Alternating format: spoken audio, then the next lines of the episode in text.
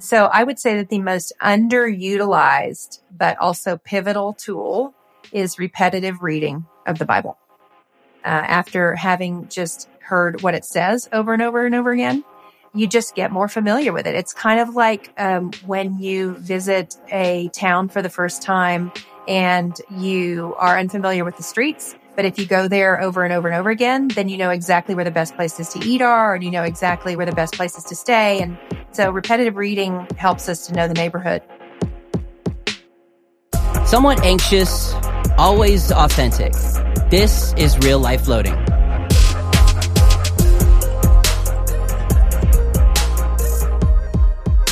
I'm your host, Shelby Abbott. And our desire with this podcast is to help guide you toward the life changing power of Jesus for relationships in a constantly shifting culture. We're called real life loading dot dot dot. And those three dots at the end of our title describe being in process. We haven't at all arrived. We're very much in a state of loading. And it's my job to be a trusted friend, to come alongside you and help you walk closely with God in the humor and hardship of life. I love interacting with young people because I know the potential you have to change the world for the glory of Jesus. And that's really what this podcast is all about. Well, we're in the middle of this holiday season, so I have a gift for you. What's the gift, you might ask? Well, it's some of the best spiritual wisdom, advice, and encouragement wrapped up in the form of my time with author, Bible teacher, and Jesus loving powerhouse, Jen Wilkin. That's right. I was kind of freaking out when I had the chance to get some time with one of the most purposeful and influential voices today for the glory of the gospel. I'm not joking. She's incredible. To start, Jen and I are going to talk about her love for pugs, advice for helping lead a new Christian through the beginning stages of reading and studying the Bible, and then we'll talk about her thoughts on deconstruction, sitting in dissonance, and how to help people think critically about what they actually believe. Jen is the gift that keeps on giving, and I'm so grateful I had the opportunity to talk with her.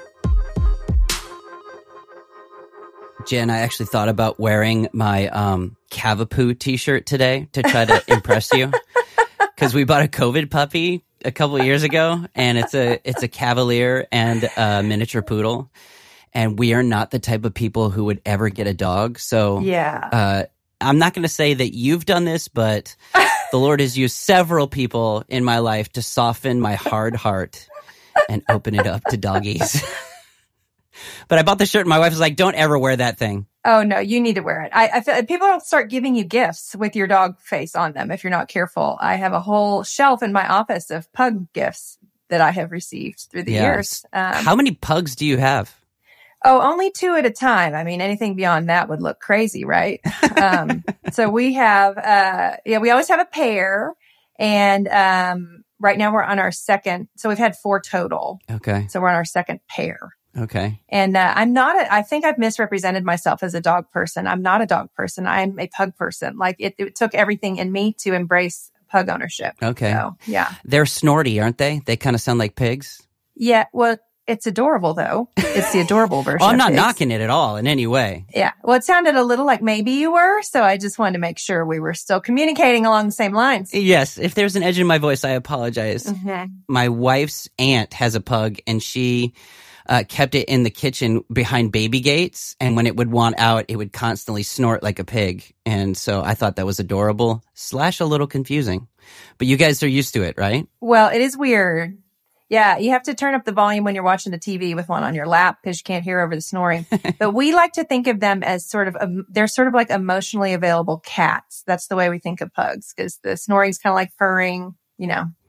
Right. All right. I'll try to reframe it then. Somebody told me that they uh, once asked you a question in a Q&A time and, and you'd kind of skirted the answer. So I'm going to ask you right now, uh, what's your personal theology on the statement, all dogs go to heaven? um, I think that uh, whatever we need for our eternal joy will be there. And um, it feels to me currently like that would involve pugs. Uh, but I will not say that they're not going to be there. I will say the greatest challenge to my um, desire to say yes, they will be there is that um, based on all measures, they are experiencing eternal bliss right now. They're enjoying their heavenly reward in this life. So, you know, based on the idea that if you have your reward now, you have no reward in heaven, they may not make it. We'll see. Right. So the common grace we experience today is their eternal reward. That's good. Yeah. Yeah. When you think about, um, you know, maybe the things that you wrestle with or struggle with anxiety wise, is there anything that keeps you up at night or are you kind of like a good sleeper? You're just like able to hit the pillow and go to bed quickly? I fall asleep like a brick every night, but that doesn't mean that I don't have things I get anxious about, right? It just Sure, means they right. don't, they don't bedevil me at bedtime. Uh, yeah, I think the things that I get anxious about are, um, I have some concerns about, um, the broader issues that are besetting us in the church. Um, all of the abuse stuff that's gone on, uh, is, is a top of mind concern to me. You know, I'm a woman who's done ministry predominantly to a female demographic for all of my time in leadership. And so I know the sad stories of women Yeah. and, um, to know that we've had systems that are built that actually keep women in oppressive spaces or harm women is deeply upsetting to me. And so it's not just women, it's always women and children. It's just the, the most vulnerable. Uh, and so I think I'm always asking the question, am I helping to correct the problem or am I potentially perpetuating something if I haven't spoken up or haven't, you know, thrown. And so I think to the things that cause me anxiety are honestly, I have an unexpected platform in middle age. I never thought anyone would listen to one word I had to say outside of my local church and never had a thought for it. And so I feel like I have a responsibility there Yeah. but it there's no roadmap a lot of times. So I'm always trying to think, how can I leverage this on behalf of others in a way that might have some long term benefit to the Big C Church? Good. I'm, I'm glad that you take that as like, oh, this is a precious, treasured responsibility to do so with the platform that God has given you in this time. I will say too that it might be somewhat easy to think that maybe you're only communicating at times to just also middle aged women and they're the only ones who are listening to you, buying your books and that kind of thing. I found that not to be true. I've been in college ministry for 20 years and everybody knows who you are. Uh, so I ended up kind of putting out on Instagram, if you could ask Jen Wilkin one question, what would it be? And so I had a lot of direct messages come in, uh, mostly from women, but there were some from guys as well. And then I peppered in a few questions of my own. So we'll have fun. Okay. Uh, so Amanda wrote, let's say you've just led your friend to Christ, which would be amazing. Uh, as you then disciple her, what are some of the first passages in scripture you'd take her to? Like, what are the most important things you'd teach if you only had a short time with her? Um, I would probably, you see, there's two ways you could go with this. You could start with, hey, let's read the Bible together. Um, which is certainly valuable. And you could probably start with one of the Gospels. I know most people like the Gospel of John. My personal favorite is the Gospel of Matthew. Uh, so you could do that. Or you could even take something that's actually way more accessible, in my view. And that would be something like James, which is wisdom literature, and talk through because it begins to develop in them a sense of the ethical beauty of being a, a Christ follower. Um, and it's not a very long book. And so it can help them see, oh, I can ease my way into this. Right. Um, but I would also really argue that most of us, even people who've been believers for many years, because this is my experience with the Bible literacy conversation, most of us aren't really sure how to read the Bible in a way that is giving us tools versus just giving us ideas, you know, disconnected, disjointed ideas. Um, and so I would say that what you could do is read something um, like Women of the Word that shows you um, just a really simple, basic method for reading together. Uh, and then read through a book together, something like the Book of James. But you could also start uh, with a something that gives them good lenses for how to understand the Bible. So you could take them through like a really basic um, book on foundational doctrines of the Christian faith. This is what it means to be a Christian, because most of us we. I always say we get saved on relatively little information. I mean, Yeah. praise God, right? Yeah. yeah. Uh, most of us come into the kingdom not able to uh, articulate what's just happened to you. And so helping them to form a, a framework for how the Bible is understood that is obviously drawn from people who've studied the Bible for centuries and are saying, you know, here are the categories to think through. So I think you can take it either way. So good. Yeah. I've heard that go to the Gospel of John first, but there's a lot of like interesting and kind of confusing things in the Gospel of John sometimes that I uh, I want to point people to. I haven't thought about James, so that's a great idea. Yeah, yeah. Wisdom literature is kind of a slam dunk. It really is. That's awesome. Um, are there any specific truths, doctrines, or insights you would prioritize teaching college students? Oh yeah. You know, with all the talk about deconstruction, and it's fascinating to me as someone who, in my own lifetime, I have had a protracted season of doubt. And I actually don't know a lot of other people who haven't. So I think what's different right now is because we have such a cancel culture mentality, mm-hmm. we think it's all or nothing. And we see doubt as a sign, oh, it must be nothing instead of, no, maybe you just need to sit with that a little longer yeah. because you combine that whole cancel culture vibe with our instant gratification wiring that we have. You know, I mean, if I want it, I think about it. My phone sniffs that I thought about it and Amazon delivers it to my front porch. And so we're not good at sitting in dissonance. You know, we're not good at waiting. We want immediate resolution to any discomfort. And doubt is many things, but it is certainly discomfort. And so we don't want to press through. We don't want to let it cook. We, we're like, gosh, maybe everything I believed is wrong because I listened to this one podcast or read this one article. And I think that we forget that we have a historic faith like this faith has stood the test of time. And not only that, but I would challenge anyone out there to find a more beautiful story than the one that we call ours. And that's what I would say at 53 is I, I haven't heard a story that more accurately describes the human condition and what's the problem, what's the solution, and where do we come from than our story. But, you know, it takes time uh, to develop a sense of confidence in that story. And it's not a quick fix. And so I think that uh, anything that grounds you in a historic faith. So, you know, study the confessional creeds of the church and ask, why did someone take all of the time to word this exactly this way? What were they worried about at that point in church history? What, what should we be worried about today? What is it guarding us against? Most people I find who are deconstructing, and I say this respectfully, they are leaving a faith they never truly knew. Yeah, that, I agree. Uh, and so I would say, you know, before you hit the door running, do your homework. Yeah. It's not their fault in many cases because the church has actually communicated to people, particularly middle school and high school. We've communicated to you that all you need is a quiet time a couple times a week. And that's just not going to form you uh, for the long term. That's, yeah, that's really good. But I, I do, you know, I lay a charge at the foot of the church because it's one thing for you to realize, oh, shoot, I don't know what I believe. But then if the church has never said, here's how to learn what you believe, you know, it's no wonder people are leaving. We've, we've not given them, we have downloaded information to them in sound bites instead of equipping them with tools to be good thinkers. So yeah. I actually look at these people who are deconstructing with a ton of compassion. And I'm sure you do too. Yeah. I don't, I would not lay the blame with them. Yeah, I agree. It's why am I responsible? How am I responsible for some of the areas where people have decided to look at it and say, no, I choose something else. That is on me. Uh, and not just like, oh yeah, that's on me. No, it's actually on me. Where have I said and mostly behaved in a way that has made someone go, I'd rather choose something else than what you say you believe in. Like, let me reflect on my own life and go, where are the areas that I need to change and actually live as if I believe the Bible were true then that would be transformative, I think, for other people as they look at that kind of lifestyle. Yeah. And now it's time for three dots, three thoughts on real life loading. We'll get back to my time with Jen Wilkin in just a second, but this is where I share three simple ideas that could potentially change your life.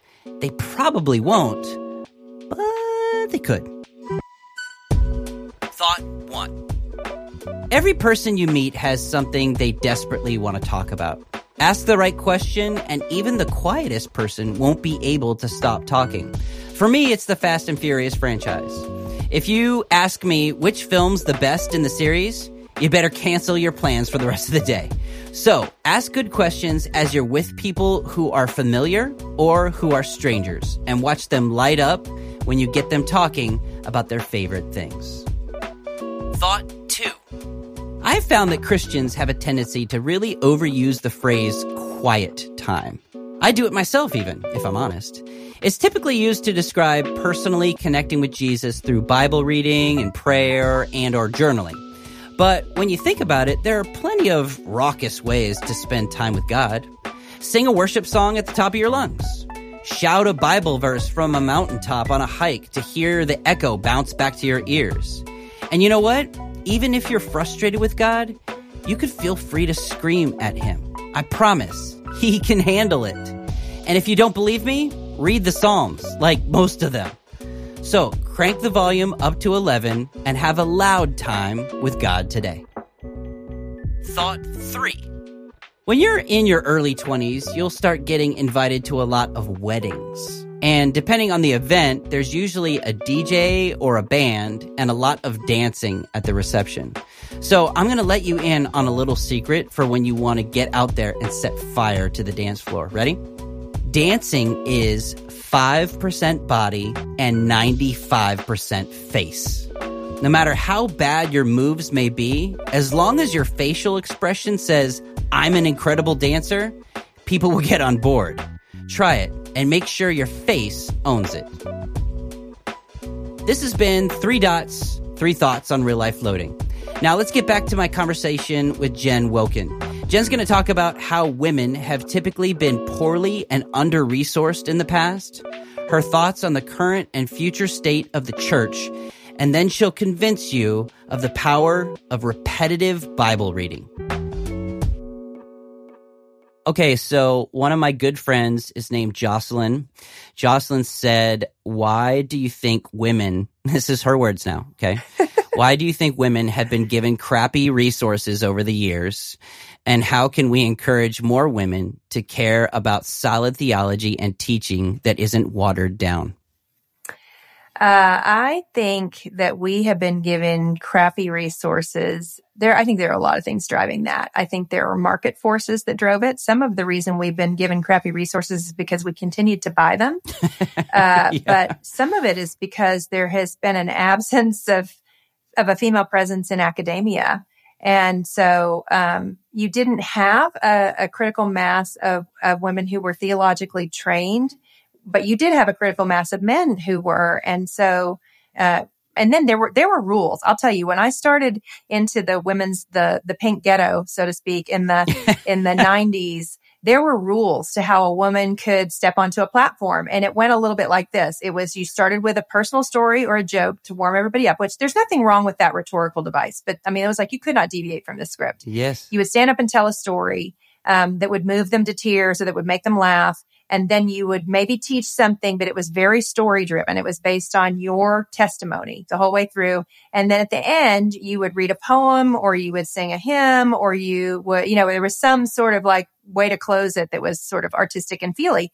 And so I think women just kind of got indoctrinated into thinking, oh, I guess that we need to be resourced at the feelings level. I guess that's, that's just how it is. And, and I think then you add on top of that, uh, just a general malaise around intellectualism in the church. It was, you know, there was a very strong anti-intellectual yeah. undercurrent um, that just meant that when we thought about what it meant to be a person of faith, thinking was not a part of it. It was just how you felt. And so people judged the health of their relationship with God based on how they felt about God.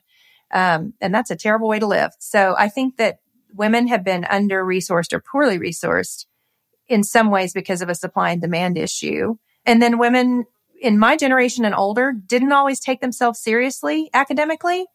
Um, we just hadn't had received that messaging. But I've also found I would have thought that among younger women, because they came up through just the school system being told you can be a scientist or you can be a, you know, there weren't the same limitations on, on their career possibilities. I would have thought that those younger women would have entered into faith spaces with more of an academic or an intellectual awareness. And yet what I have found is that they tended to take their thinking hat off when they would walk into the church. And so it has been a challenge both to help older women and younger women understand that we're all called to love God with our minds. Yeah. Um, my friend Rebecca, she said, What are a couple of your most precious testimonies of God's faithfulness to you when did he speak into a dark season or a heavy circumstance in your life in a meaningful way? And what did that look like? Oh gosh. Um, one that comes to mind, uh, would be just related to teaching the Bible, which may not sound like that big of a deal to you know, people have personal issues that they can respond to this question with, but I feel like the Lord has given me in my familial relationships a ton of relational wholeness. And I sometimes have thought he did that because that gives you more bandwidth than someone who's dealing with a lot of crisis in the home um, to do ministry. And so for me, most of my major moments of where I've said, Oh, the Lord came through, they have been related to trying to be a woman in ministry in the church. And um, there have been times where I've thought, why is it so hard? All I want to do is just teach women the Bible. And I can't find a place in the local church or I can't find a, place, you know, why is it always so hard? And there were times where I thought, why do I care about this so much? Why can't I care about something else? Uh, and the Lord has shown me over and over again that none of those seasons where it feels like the wandering in the wilderness, none of those are wasted. And the Lord always gives a place for you to use a gift that he has given you because he doesn't give gifts that are not needful. Um, and I've had to learn that again and again and see his faithfulness. And sometimes that meant leading in my living room. And sometimes that meant leading in a giant room. And sometimes that meant leading in the community. Sometimes it meant leading in the church. And, uh, but knowing I can trust the Lord to give me, uh, there will be a place for my gifts to be used for the benefit of the body. Have you found that it's uh, sometimes difficult to talk with younger people as they look at you and go, well, yeah, it's easy for you to say as you're on a stage. How have you talked to them about what it means to lead in a living room and know that that has significant value? How do you disciple them in that way? Well, I think if you are hoping for the platform, that's a red flag. Yep. Uh, I think you have to be willing to, like I said, I never had a vision for anything other than serving in my local church is all I ever wanted. Um, even the, even if that meant in a living room setting, but like that's all I ever wanted. It was just extremely hard, you know, for various reasons. Sure. Um, and I think if you're like, how do I broadcast myself? That's probably a reason to sort of say, why am I doing this? Because I would have been content. And that's actually a way that I have looked toward who was I going to invest in and mentor. Um, Elizabeth Woodson, she's an example of this. When I first met Elizabeth, we met for coffee and um, she asked me if I would um, look over a curriculum that she was writing. And I said, well, who are you writing this curriculum for? And she said, Oh, I have a group of five women who's coming to my apartment each week. And she was writing a curriculum over the book of Jonah. And I thought, okay, she wants this. Like she doesn't mind, you know, and so, and, and I wasn't wrong. I mean, she's, she's fantastic. Um, and so I think that we have to ask, like, what do I need from this? Now, I definitely need something from it. I don't want to kid you at all. Like, I need to know that the work I put in meant that someone understood the Lord differently and loved him more deeply. I need to know that. Uh, I, I want those feedback loops, but I could have taught in my living room for my whole life. And I, and I sometimes think about my living room and miss it a lot.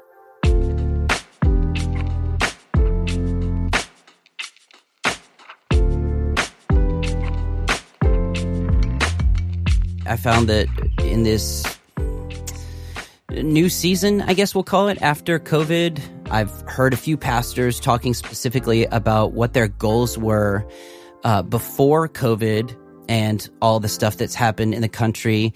And those goals really shifting in a lot of ways because before COVID, it was numbers, numbers, numbers, numbers, get more people here.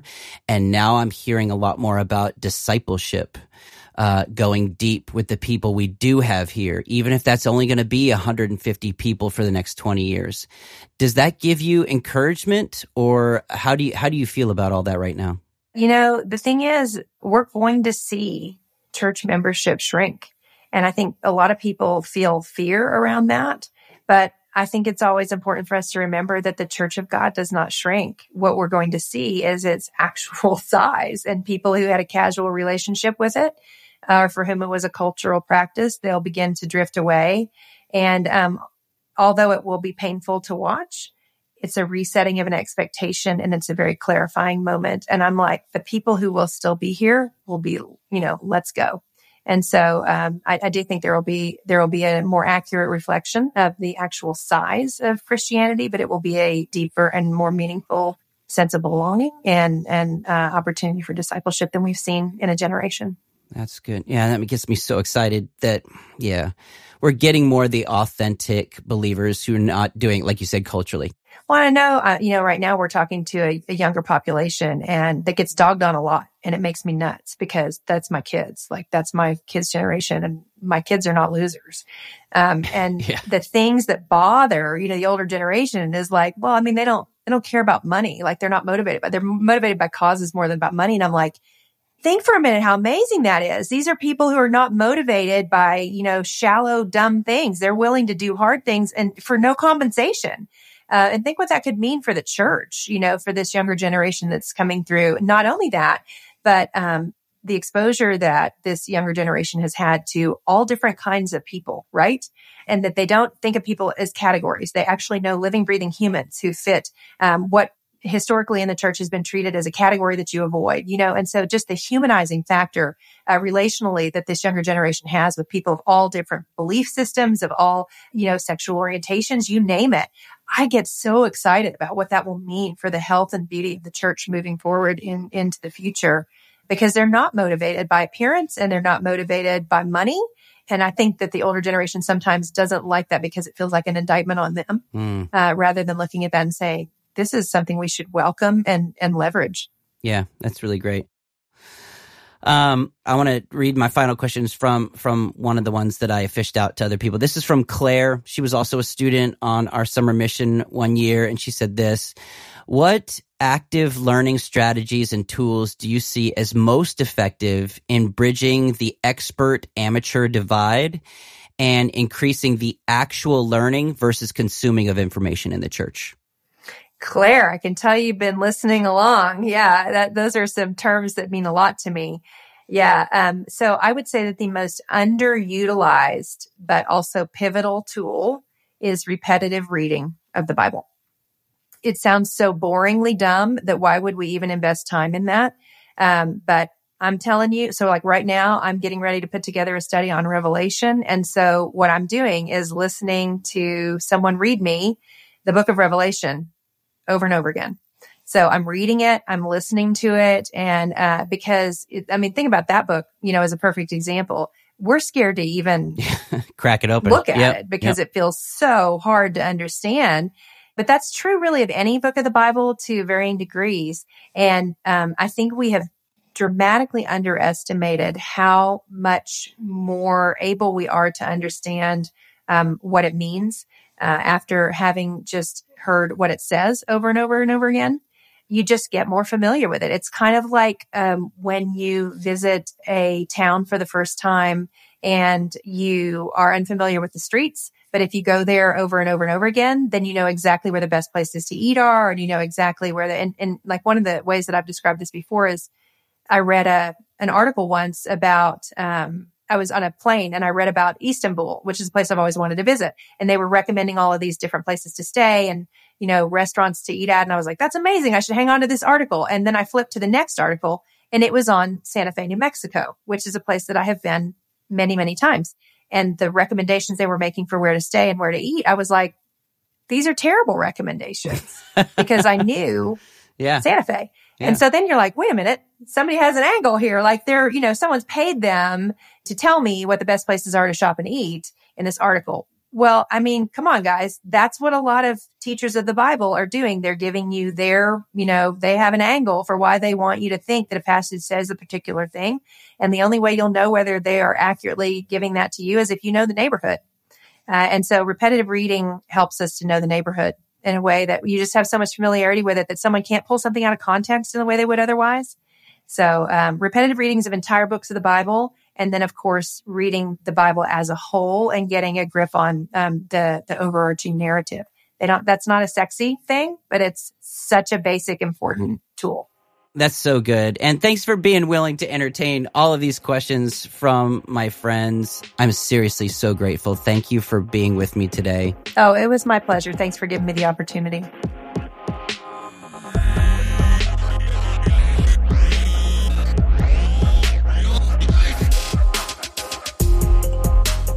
I'm not going to lie, I was real excited that I got the chance to talk to Jen Wilkin.